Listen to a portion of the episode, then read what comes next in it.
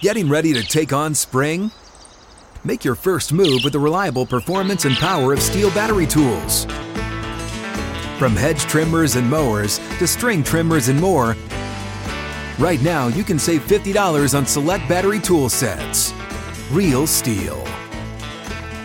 Offer valid on select AK system sets through June 16, 2024. See participating retailer for details. Live from the 6th and Peabody studio and across the Outkick network. This is Outkick 360 with Jonathan Hutton, Chad Withrow, and Paul Kuharsky. Bobby Carpenter will join us in 20 minutes. Outkick 360, just like that. The final hour is here on this Wednesday edition. We're going to discuss uh, some college football with Bobby and in just a moment with Chad. Uh, NFL injury reports you need to know about. J.K. Dobbins, full participant in practice today with the Baltimore Ravens. He is on track to play this weekend against the Miami Dolphins. That is uh, certainly great news for their offense. And they threw it a ton last week, Baltimore did, in part because I think they trust the passing game right now more than they do the run game with the Baltimore offense, which is saying something. There are five of the seven wide receivers on the active roster for Tampa Bay who are on the injury report to begin the week. Five of their seven active receivers. That's another to one do. to watch. And Broncos, they've placed safety Justin Simmons on injured reserve, so he's out at least four weeks, maybe a, a bit more than that, but they they lose one of the top defenders on their roster. A couple of other notes. Marlon Mack is signing with the 49ers. And Or without Elijah Mitchell. yeah, Elijah Mitchell's on injured reserve. And Rodrigo Blankenship went unclaimed, Colts kicker. So now he's free to go and try out anywhere. That will likely, th- that news will surface next Tuesday about where his visits will be taking place. Allen Lazard also back in action for the Packers. And we, we should mention Keenan Allen for tomorrow night on Thursday Night Football ruled out for those just joining us. Uh, we mentioned these random injuries because today's, for the most part today, unless you're playing Thursday, is the is the first injury report. It affects your fantasy football teams. It affects how you're watching the league and who you think may or may not win or win by a certain amount. Uh, keep in mind it, it changes daily, but the the ones where you're completely not practicing, chances are they're not playing this weekend. Here are the uh, the Bucks injury report. So Brady's there. He just had a, a day off today. Uh, Fournette's battling a, a hamstring injury, but he was limited. We don't know how much. Here is here are their wide receivers: Russell Gage and Chris Godwin with hamstring. Funny how that works out, Paul. Guy Godwin's coming off an ACL, and typically a guy coming back from ACL at a skill position pops a hammy early on. Julio Jones is on the injury report There with a go. knee issue. He did not practice. Breshad Perriman also with a knee problem. And then they have Donovan Smith and Tristan Wirfs still battling injuries on their offensive line. But they're 1 0. They're 1 0. They traveled to New Orleans this weekend to play the Saints. to play a team that's uh, had their number. Chad, um, Outkick.com is where you can find the column uh, where Withrow wrote about Nebraska and the job they are now trying to fill. That Scott Frost has been fired and paid handsomely to to leave early. Um, your overall thoughts of what Nebraska is is up against right now and who they're seeking? I think Nebraska is at the point of an existential crisis right now uh, with who they are a- as a program, and th- there is a lot of despair, and I get it. I mean, Scott Frost was the hot name. He was a national coach of the year. Everyone wanted him. He was interviewing at Florida and other places. You were able to get him to come back home after an undefeated season at Central Florida. So there's a lot of thinking about okay, if not Frost, then who mm-hmm. could possibly lead this program back to any level of prominence? And I understand some of that, but here's what Nebraska fans and everyone needs to understand you don't play in the Big Ten East, you play in the Big Ten West. Let's start there. Let's start with competition. Iowa has a water pistol offense in a machine gun world. Wisconsin just lost to Washington State at home, very beatable. Minnesota is coached by a used car salesman in PJ Fleck. Don't think that's going to last for long. It's a winnable division still. They're not going to win it this year, and they have drastically underperformed in that division. But you're not going up against Ohio State, Penn State, Michigan, Michigan State within your division. So it's a winnable division for Nebraska.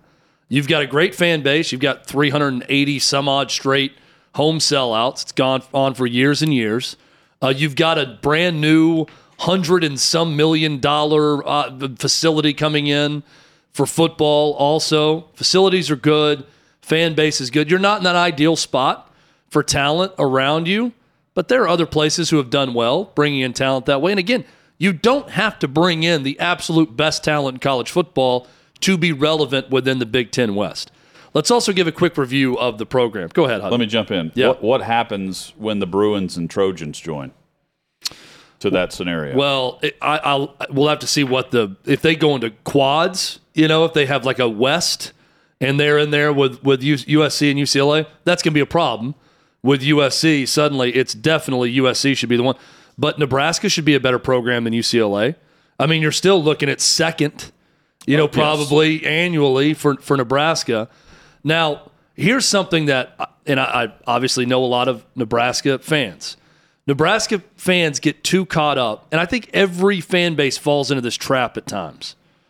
We want someone that sounds like the greatest coach we've ever had. They're all searching for Tom Osborne.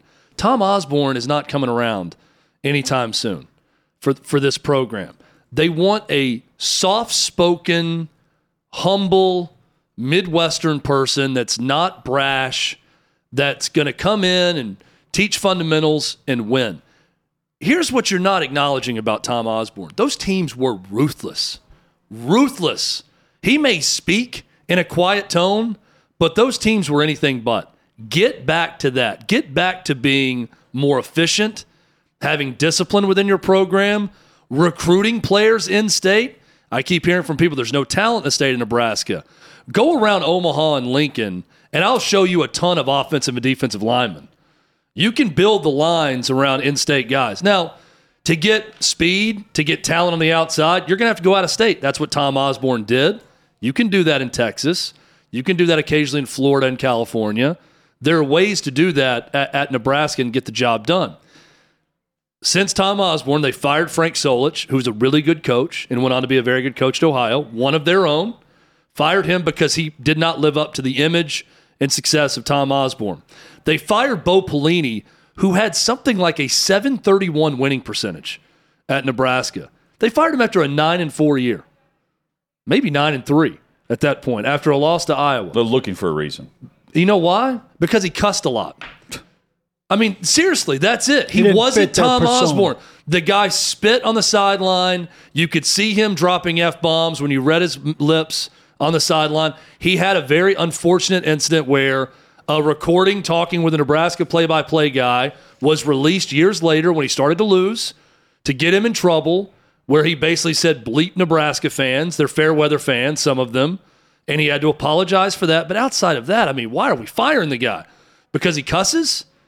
But this is my point. Nebraska fans have to get out of their own heads of living in the past and living in past decades. Embrace the fact that you have one of the greatest traditions in college football. Absolutely. Don't run away from that. Embrace that you have a top 10 fan base in all of college football. Embrace that money's never going to be an issue within that program. They showed that by giving Scott Frost a $7.5 million gift because he played for Tom Osborne back in the day, even though he was an epic failure. Embrace these things that you have now in the present So generous. and then move forward. Very generous of them.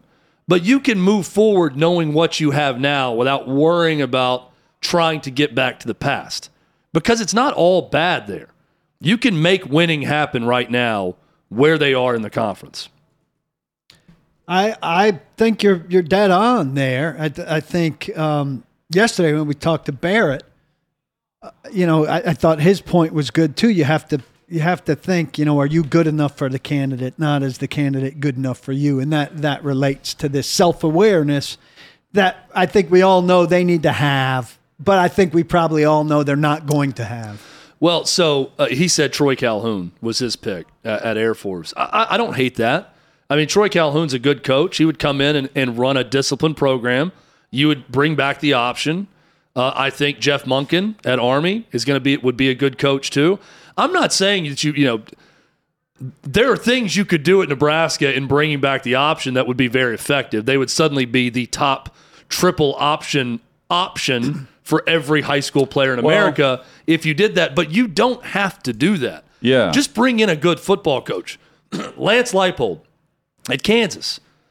Dude won at first off, he was an assistant at Nebraska. He's from the area in 01 to 03. Coached at Nebraska Omaha, won. Coached at Wisconsin Whitewater, won six national titles in Division Three. Got Buffalo to a top 25 ranking. He's winning at Kansas. They beat Texas a year ago. They just beat West Virginia. He would be a great option, and he runs a very good program. He doesn't run the triple option. He runs a unique offense, but point being, I, I don't think Nebraska's ever going to be Tom Osborne's Nebraska again. But you got to get to something better than this. You got to get to something that's better than 15 and 31 for your favorite son head coach over four years and change. And it's very doable at that program. And I think a lot of people are missing the point on that. They need their Sam Pittman. It's a great point. They don't need a uh, against the grain top name. We're going to pay a bunch of money. They need. You've got to have your Sam Pittman that establishes the brand, but is also willing to go. Uh, if you look at Arkansas's roster, yes, they've got they've got certain talent that buy in in the trenches and they fit like the the Arkansas brand, but you've also got this. Um, the, the transfer portal and everything else that they've leaned into, NIL and other things. Can Nebraska do that? Can they say, you know what, we're instead of having the uh, the homegrown talent, can we do the rent a player and get better fast? Are they willing to to do that? Because I think that's they, they did that this offseason. I think under that's how Frost. you, they you brought in have a to lot of transfers. You've really got to lean into that because I think that's how you can you can catch up, not with the top and cream of the crop of the conference, The right guys. but you become like where uh, uh, Stoops is a bad example now at Kentucky because he's been there a decade. But you you become where Kentucky was five years ago, where you're, every so often you're scratching and clawing for third in the East, right? Like that's that's Well, that's- that's ju- that's goal number one. It's also another good example. Find your Mark Stoops. Yeah. You know, I mean, that, that could be a coordinator somewhere right now, but a guy who's going to be a program, not just builder, but sustainer that's going to get there and not want to leave. And, and, and again, money's clearly not an option. They- I- I and, agree. and I wrote about this at Outkick.com, but they basically just put out a bat signal to every coach to go and try to get a raise from their current job because they paid $7.5 million extra 19 days early before they could get away with that with Scott Frost. That's signaling to everyone, hey, they're going to pay top dollar. So someone's going to get a big raise, either from their current school or from Nebraska. It hasn't it hasn't come up in this round of of discussion, but it came up when Nebraska had its first fall that that it's not an appealing place for kids anymore. Barrett again mentioned it yesterday. You know, kids today don't know anything about Bama's glory days. about Nebraska's. Yeah, sorry. Yeah, they know plenty about Bama's. They know all days. about it.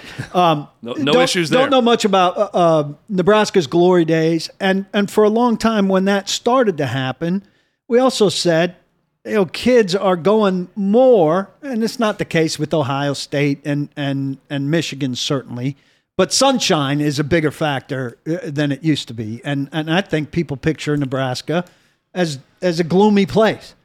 Well, in the so middle is- of uh, in the middle of nowhere, So Yeah. is Michigan. yeah. So is Michigan, but Michigan's Michigan, and Well, Nebraska's I mean- not Well, Well, Mich- Nebraska Michigan anymore. State's not Michigan, and they're paying their coach nine and a half. Yeah. I but mean, you get it- my point. There are fewer of those. Yeah. And Look, more. it's- But of, we're talking, but you're, but here's where I I, agr- I agree, but here's where it's different. They're in one of the two power conferences now. yeah. A lot of these other schools are not. In, Nebraska's ahead of them because they're they're included in whatever's They're about getting to that happen. big TV check that's Well, going to be heading their way. in the- in the Big- got Big an advantage on them Oh, now. yeah. Say, you know what I mean? So but they've But again, it's, it's you- you- another thing you're working against. UCLA is such a. I mean, Nebraska, yes, right now is a non-factor. UCLA went out and hired Chip Kelly, and he has done zilch for UCLA. They're having to almost have to cut sports before they join Yeah. the Big Ten. So now, maybe going- the influx of cash will make them relevant, but UCLA, I'm not worried about if UCLA. you're going, so if you're taking a visit right now to Nebraska, sellouts, no matter who they're playing, That's and cool. how they're playing, it's the the atmosphere's there. If you if you're going to Hollywood or what, okay. If you're going to the Rose Bowl to watch UCLA two weeks ago, maybe seventeen thousand people are Right. there. And I get that, but uh, and and I've never been a football recruit, but I've also been to Westwood, and the life in Well, let me- Westwood's pretty damn good college life. Well, but I don't think college football players are necessarily looking for that as much. But let me give you some examples of some non sexy places currently in the AP top 25. How about Stillwater, Oklahoma, and Oklahoma State? That's eighth. It doesn't have any of the history of Nebraska, none of it. How about Fayetteville, Arkansas, Absolutely at, fair. at number 10, Sam Pittman? Right. How about East Lansing at number 11 in Michigan State? Um, how about Raleigh, North Carolina as a college town with NC State? How about Waco, Texas? Raleigh, Texas? North Carolina is a way better place to be than Nebraska. Baylor and Waco, Texas. Baylor has no history up until the last 20 years. Robert Griffin III put Baylor on the map, right? Yep. 17th. Wake Forest at 19th. Um, again, I just say this to say that you can point to a number of places, especially in the Big Ten, and say, boy, that's a pretty bleak, dreary locale. I'm not trying to put the big sales pitch on Lincoln, Nebraska as a vacation destination for anyone, but Though you've been there they've on got vacation. they've gotten plenty of people they've gotten plenty of people to go play there over the years that are from warm weather places. yeah. So it, I, I say all of it say it's not just an overnight snap your finger and you're going to be Let's- great again. Let's get to pretty good first. And to get to pretty good, you got to snap out of this trance that you need to find the next Tom Osborne. It's not going to happen. They're not going to find the next Tom Osborne. We discuss more of this, plus take a look at this weekend's slate of games in the top 25. Bobby Carpenter joins us next on Outkick 360. You ready? Showtime. On May 3rd, summer starts with The Fall Guy. Let's do it later. Let's drink a spicy margarita. Make some bad decisions. Yes. Audiences are falling in love with the most entertaining film of the year. Fall guy. Fall Guy. Fall guy. That's what the poster said. See Ryan Gosling and Emily Blunt in the movie critics say exists to make you happy. Trying to make it out? Nope. Because I don't either. It's not what I'm into right now. What are you into? Talking. Yeah. The Fall Guy. Only in theaters May 3rd. Rated PG-13. Time to talk some college football. And for those on the radio network and not able to see Bobby Carpenter, I'll describe his backdrop by saying OH. IO. There's Bobby Carpenter now. There he Bobby, you're supposed to finish that. OH. IO. There we go. IO. He What's doesn't up, know how man? that works. He doesn't know how that works. How are you, man? Oh, maybe you can't hear us. I'm doing all right, man. I got you. I'm doing Oh. all right. Uh, just over here taking a little bit of practice here on a nice, lovely Wednesday in Ohio. Is someone standing off to the side or something? Are we interrupting a press conference or a practice? No, there's nothing going on. Pra- practice is outside, so it's all good. All right. Uh, uh, Bobby's with us to, to take a, a, a glance at the upcoming schedule this weekend. But before we do that, uh, your thoughts overall of what we saw last weekend in college football with a couple of big upsets, starting with A&M falling to Appalachian State. Oh goodness! I mean, that's uh, that's a rough one right there. When you look at Jimbo Fisher and uh, you know everything that they've been involved with, you know, you got A and M. Um, you know, God, my goodness, I mean that's that's a tough one because they've spent so much money on their players. You know, coming in, they're investing in everything. They want to be great, and this was supposed to be the year that they were kind of supposed to push through a little bit, maybe challenge Alabama, and it it just doesn't look like it's materializing. Now you look at it maybe as a walkover game because you got Miami coming up this weekend. But part of that is you got to understand uh, App State you know, almost beat North Carolina last week, so they should have been on notice for how potentially good this team could be. Do, do you feel any differently, Bobby, about Ohio State's win over Notre Dame in pretty close fashion, given that Notre Dame went home and lost to Marshall? A little bit. I mean, I don't think anyone truly believed that Notre Dame was probably the fifth best team in the country at that point. I thought they were probably a top 10, maybe top 12 team. Um, you know, you lose your quarterback. You know, we'll kind of see how they navigate and how they go. And it's, it's always tough. I would say this as a letdown game. And that's what you're always kind of worried about.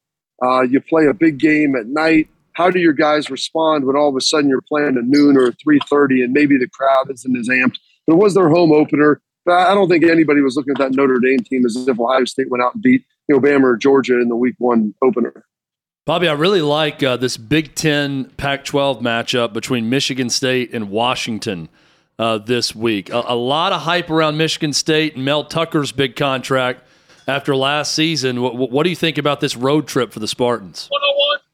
It'll be a great test. Anytime you have college players that have to travel across the country, and that matters a lot more in college than it ultimately does in the NFL. And Michigan State's a pretty veteran squad. You know, they did obviously lose some of their stars that left, uh, but they've done a pretty good job building this. And it's not all that different than Jimbo Fisher. Mel Tucker's got this massive contract now. And all of a sudden, you're going to have to start delivering on that. They had a good season to start, kind of faded a little bit down the stretch.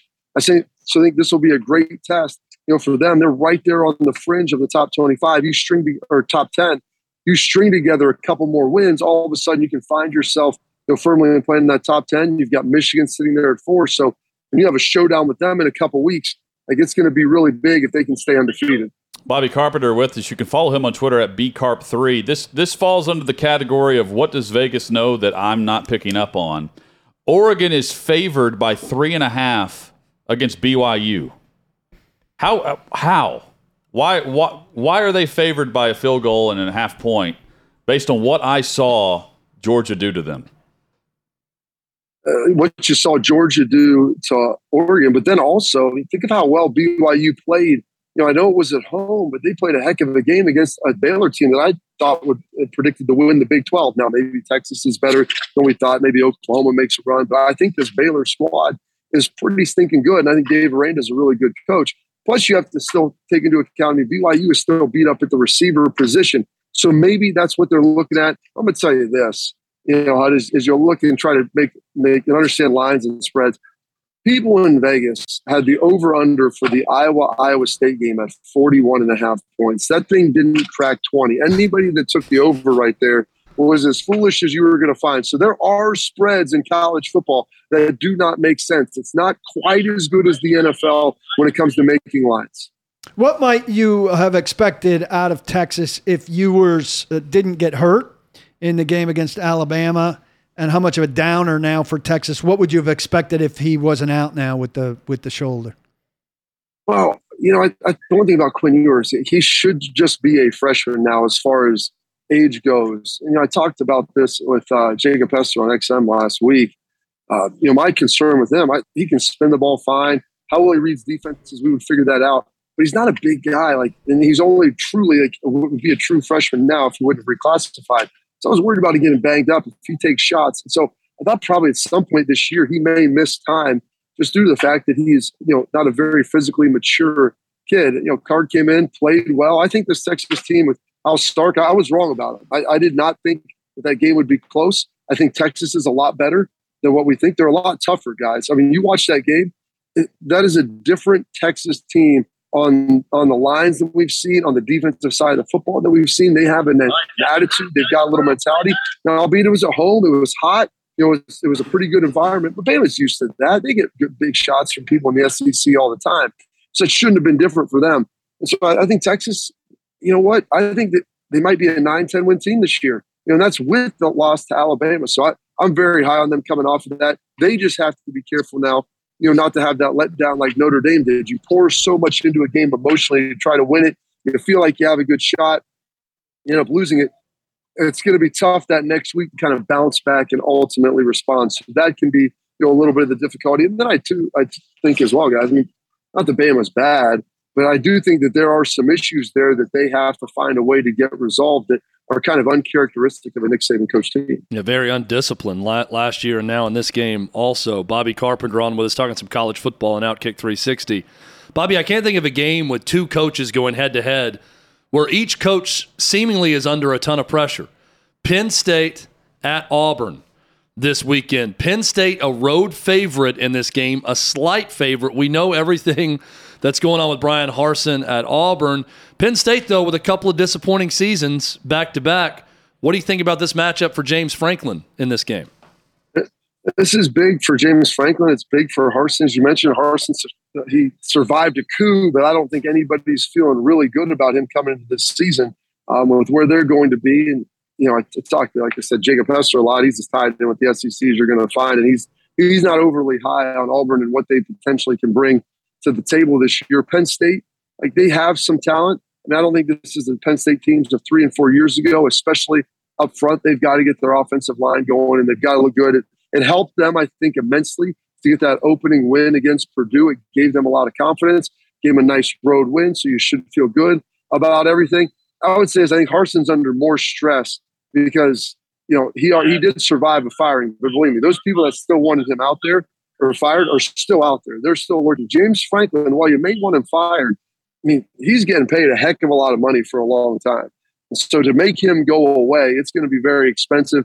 They've got Drew Allar, who's a you know their young quarterback they're starting to rotate in a little bit with Clifford. I, I watched him last year. He's a Cleveland kid. I think that people will love the fact that he can be the future. As Penn State, they just got to get the offensive line going because that's kind of been their area of weakness over the last couple of years. If they can get that going, I think that they should be able to get a win. And, and honestly, like anytime you can get a road win against a Power Five team that's historically pretty good in a pretty rough environment, like you've got to be able to take that. So this is going to be a big game for both of those coaches. But I think it's more critical in the immediate term for Bryan Harsin to be able to come away with the win and maybe get some momentum down in Auburn, Alabama. Bobby, I don't know how much you've seen of Miami. I admittedly have not to this point, uh, but I will this weekend when they travel to, to College Station to take on A and M, and what's a big stretch for A and M. But from Miami standpoint, uh, from what you've seen or observed or heard, how good is Van Dyke at quarterback, and is this the true litmus test this weekend? Uh, you know, unfortunately, guys, I haven't seen a lot of Miami as well either. I mean, there's been so many great games. Yeah. You know, they haven't really had anything that's kind of pulled your eyes in when you're having, you know, last week Notre Dame, Marshall, a game that you didn't think was going to be good. A and M. I'm with you. Um, yeah. You know, App State. That's there's been so many great games. Um, and so this, I think this will be a great litmus test because you mentioned this is it's in College Station. It'll be interesting to see how A and M bounces back because after you lose a game like that, I mean, you can either shell up and kind of tank it out, or because they've got some issues. And you know, this is one of the things, guys, with NIL, and that was just talking to some people, you know, around around the program here at Ohio State, like what you hear from different programs, and you, you start paying a lot of young players to come in. I mean, they work hard. Is there going to be friction with the older players? Like, who do you ultimately have to play? And so I think that there's a little bit of that, you know, maybe roaming around. Jimbo Fisher's talking about potentially relinquishing play calling duties. Maybe you go to another quarterback. And so this is going to be a big test for A and I think this will be even a bigger test, you know, ultimately for Miami. You have to go on the road and find a way to take care of you know a really quality opponent in what should be a hostile environment. This is, I mean, this wasn't supposed like last week wasn't supposed to be a big game, It ended up being that. But this week, I mean, this was supposed to be the one. And so, you know, they went from six to 24. You beat Miami soundly, you can jump back into the top 15. I mean, we've watched this massive movement occur and then it might just look like last week was an aberration and not something that you know is a trend that could be concerning. Let's flip to the NFL for a second. Joe Burrow, very tough start for the Bengals, who should have come away with a win despite all the turnovers. Um, what did you think of what you saw from him, and uh, how does he steer the car back into the lane? Well, you know, he didn't play all that bad. You know, you sit there and watch the game. I know he had a lot of turnovers. I think he was sacked six or seven times. That's the thing that's more concerning to me for a Cincinnati Bengals team that invested as heavily as they did in their offensive line to protect an asset that we all believe is pretty stinking good. And then you go out there in week one, albeit against the Steelers. And Steelers, their strength, they've got Cam Heyward, they've got TJ Watt coming off the edge. You know, we'll see how healthy he is. If he's able to come back from that pack, I know they're saying four to six or whatever, but you know, he had, a, I believe, a couple of sacks in that game. And so that's what I'm more concerned with. Because when Joe had time, he still looked good for the most part you know, obviously there was the interceptions there. But if I'm a Bengals fan, I'm honestly taking comfort in the fact that you didn't play well. And frankly, you should have won the football game. And so when you can play that bad and still have a shot to win it, like that should be encouraging that, you know, you're not playing above your head to get wins. you can still have a bad game and find a way to win against a team that historically has been pretty good. Like that, that's reassuring. But they have to get that offensive line fixed moving forward. Bobby Carpenter has been our guest. Next week, we will have some major college football matchups to preview with you. Um, uh, major conditioning and workout going on in the background of, of Bobby's uh, practice facility here. Uh, you go back and like check out your old locker or anything while you're there? Oh no, I mean, I've redone the locker so many times. I mean, that, that's that's a. I mean, I'm 20 years ago, 15 years ago now. So I yeah, but you know, you, through try to. You know where you would be. Oh yeah, I know where I'd be. But I mean, listen, that's here's the thing, man. Time Go ahead. stands still for no one. Bill Parcells always said, you know, it's the carousel, it's the carousel, man. You get on, it spins you around a couple times, it spits you off, and it's time for other guys now to be able to go out there and do some great stuff. Thanks as always for making time for us, and we look forward to next week with you, man. Enjoy the games this weekend. Yep. My pleasure, guys. Thanks. I was half expecting Bobby to Bobby tell us this is actually my personal workout area. This is my private gym at home. It's my backyard, my- guys. yeah, this is connected to my This is not Ohio State's facility. This is my backyard. We make it look a little like Ohio Yeah. State because I We've- have some affection for the place. We've had plenty of um, great backdrops from Bobby recently. Yeah. From the lake to Ohio State. Shirtless Bobby. We've seen shirtless Bobby at the lake. The guy's got a life that uh, gives me some feelings of jealousy. He's always quick to just admit when he's hungover on the show too. I like that Yeah, we- about we him. should have asked the Kenny to do that. Chesney Yeah. concert. What, what will you be feeling Monday Guys, morning? I'm really struggling And today. I'm not going to lie. Uh, Kenny Chesney was last night. Got a little wild. Hit us up on uh, Twitter at Outkick360. Outkick.com is where you can find the NFL Awards Watch, uh, weekly column I'm doing uh, for Outkick. And I'm keeping up with all the major awards, giving some accolades uh, beyond just MVP, which can change and seesaw a bit. But I'll give uh, three examples for each major award based on what's happening during that week. Hutton your third example for MVP this week, Lamar Jackson, uh, and not because of his legs in this in this first game of the season. Through a couple beauties. his his arm. Uh, all three of his touchdown passes were deep deep passes. They didn't run all that much if you look at their game plan, because I don't think they trust their run game right now based on the injuries. J.K. Dobbins is coming back. That's going to help that. He did not run that much at all in this game against the Jets. And uh, he, he showing off the arm to multiple receivers. They've got great tight end play there, of course. Uh, I put him in contention along with Patrick Mahomes uh, who was outstanding. Five touchdown passes, 370 yards. He threw only nine incompletions on 39 attempts uh, this past week against Arizona. But Josh Allen is my MVP favorite. It was prior to the season. He remains there based on what he did and the offense did. He threw two picks, but he also had three touchdown passes and manufactured the the blowout win against LA on, on national TV. To me, he sits atop the MVP throne after week one. I think you're on target there. I think keywords regarding Lamar Jackson at this stage, after week one, were against the Jets. Well, against the Jets, but here's why I put him in there.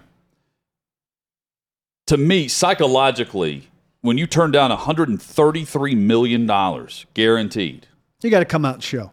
yeah, we're seeing that from Judge, right? Yep. Not that he turned down more than that, but my point point being, he would have been uh, second or third in guaranteed money among quarterbacks ever, and he turned it down, saying, "No, no, no, I'm I'm Deshaun Watson level, and here's why." And he, he some some people nationally were saying, "Hey, he should he should hold out a week one. They could put you on a suspended list for up to four weeks, but after that, they can't fine you anymore." And I was like, "No, go out here and play and and show them exactly who you are and that you're back from injury and put everything to, to rest." Which He- is clearly his intent the whole time. No doubt. It's a constructed column to say, don't play today. That was Florio, and that's when he goes over the top with his personal narratives for guys that aren't in the realm of reality. offensive player of the the year will be determined based on any- Titans fans are going to love Well- the top two entries here. It'll be it'll be determined based on any skill position because MVP is a quarterback award. Yep. To me, if the most valuable player is on offense, that dude is offensive player of the year just by definition alone. But that's not how we hand off these awards. I, I went wide receiver number one, AJ Brown, for his debut, setting a Philadelphia Eagles debut record, um, 130 yards roughly uh, to, to begin the game in the first half. I nearly put Justin Jefferson in this category. Did not. um, because of the impact that Brown had on everything that they were doing offensively to set up scores. A.J. Brown had big catches on all four of their offensive touchdown drives, which were capped off by runs. I factored that in here. He's just a, a difference maker for them. Uh, Jefferson will continue to climb the ranks too. And, and then I also put Saquon Barkley in. He's back. He's healthy. He's dynamic. And he ran up against a strong run defense from last year and made them look very pedestrian.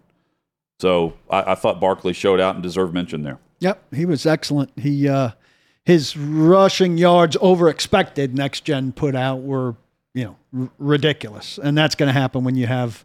I can't keep straight which one was 65 and which one was 68, but he had, Oh, w- he had both. one of those. He had both. Uh, Minkah Fitzpatrick uh, leads my defensive category. He was so good. He he took over. I mean, he had the blocked PAT, which saved the win, but he opened the game with the pick six, and then in between all of that, he had 14 tackles. He led the team in tackles a year ago, did it again this week, and impacted the game in multiple ways. He was all over the field against a very good offense and a good quarterback in Joe Burrow.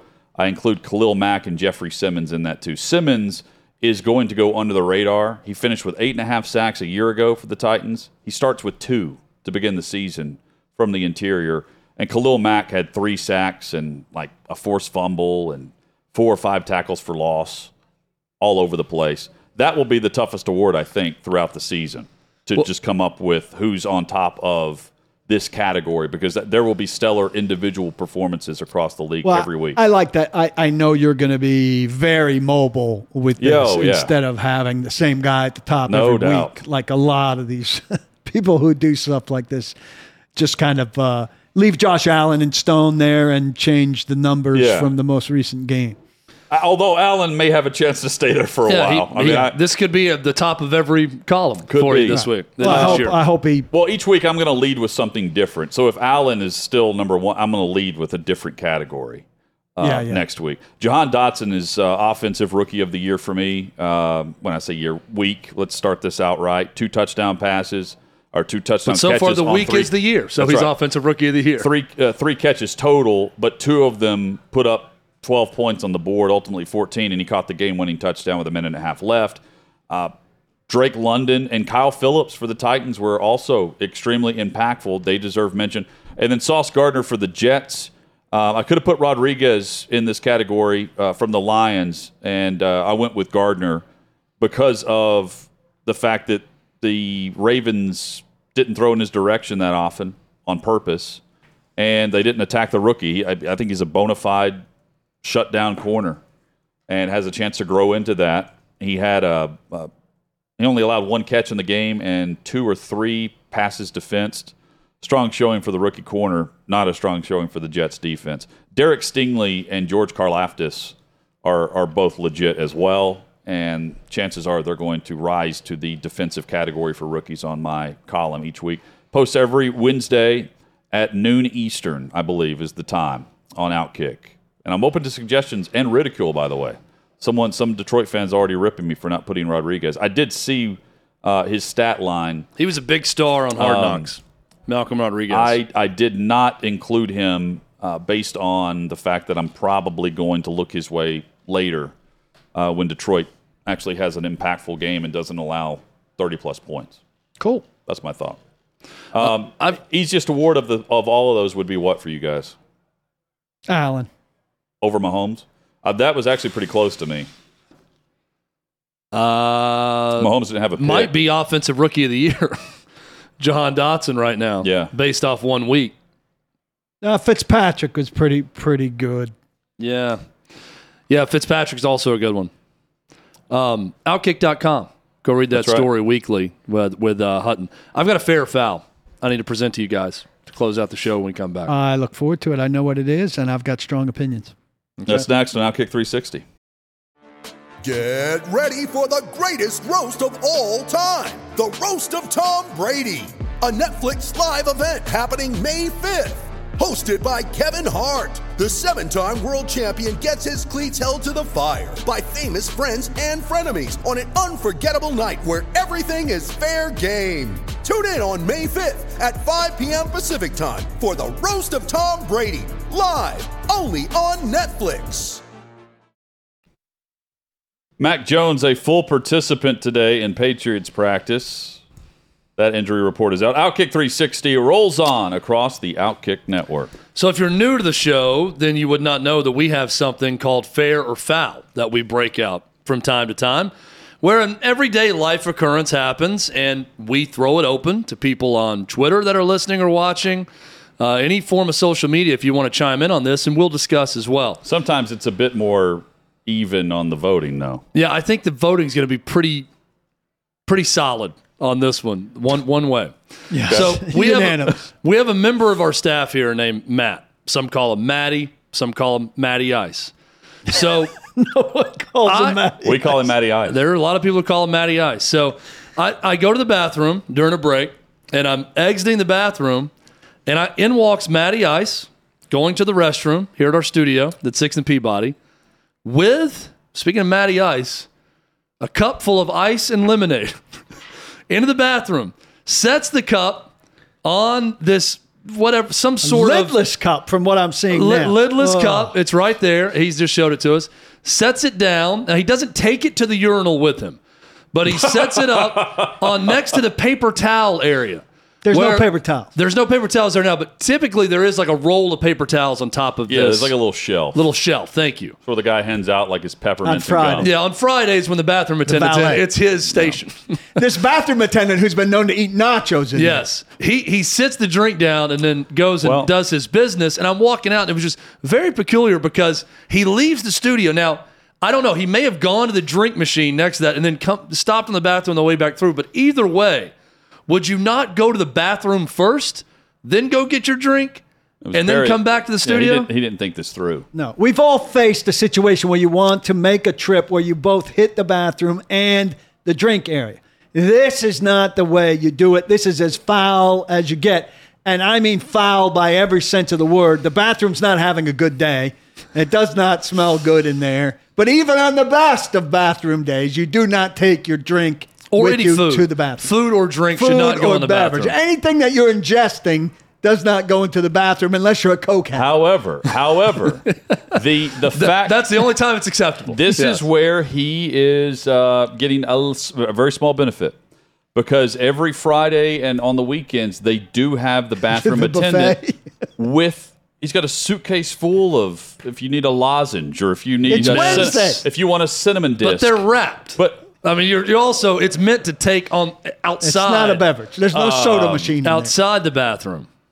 okay, There's no Uh, soda it's- fountain. it's People foul. are people are grabbing that and, and walking out of the It's- restroom it's for the first foul. time with it in their hands. That too is foul. Let me also bring this point up.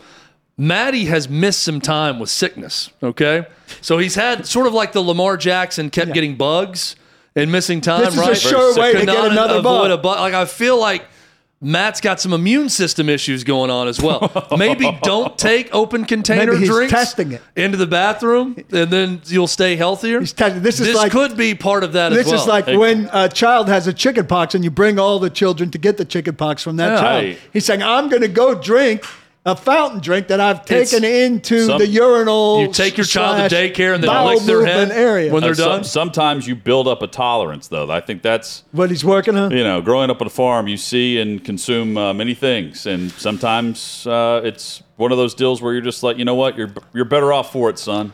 You're gonna you're gonna uh, you're you're gonna withstand this virus now. Well, we work in a petri And now- dish here, yeah, and now he's- and and he's literally drinking out of a petri dish. Yeah, Yeah, get that That's- away from me. Pour that's- that that's out. what's happening in our Outside. studio There's a right door now. behind him. He could pour it out. With it Matty looks Ice. like um, it looks like one of those. Um, what are the chilled blue alcoholic drinks on Broadway?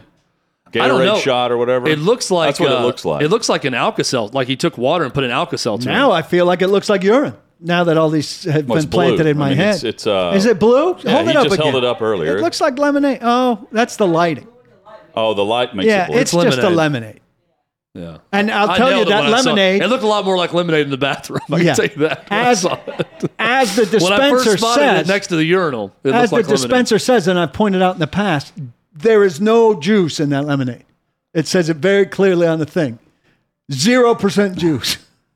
All from concentrate. I don't know what it's from, but I know there's actually no juice. We in got it. a lot of people chiming in. Did he think that he wouldn't be able to make it back in time? Maybe it was a time Well, issue. here's what I do occasionally. I'll put it on the bar. I'll put my glass on the bar. I'll say, hey, could you watch this for a second for me? I'll be right back. If you have to make two two things in one trip. said mate Paul I do says maybe a- he got a drink and then realized he had to use the restroom and suddenly looked up and realized he may have time to do Oh, but both. I've, I've got a On the walk back? I need to show What's you my system? hiding spot, Matt. I've got a little Yeah, hiding tuck spot. it away somewhere. Yeah, Yeah. you I could mean, tuck look, it on a shelf with shirts. The three we have free reign in this building. yeah, it's our place. It's our I home. would, I would have pitched the drink if I had to use the bathroom that bad, And and, just then go get gone a new back one. and No, got oh, there's, another li- free there's one. this little moonshine uh, counter out here. You just Hutton move. will show you. I'll show you the hiding spot. I'll show him- all of him you the Dad. hiding spot in a Field matter trip, of seconds. field trip when the show ends. We're gonna go find the hiding spot. Join us tomorrow. Hiding spot gonna will do be found. Here we go. Trey Wallace, Armando Salguero, and Billy Liucci Matt of Townsend, about to TexAgs.com joins us on Outkick it says it right here. Please obey it. Do not block the box, but lock your locks.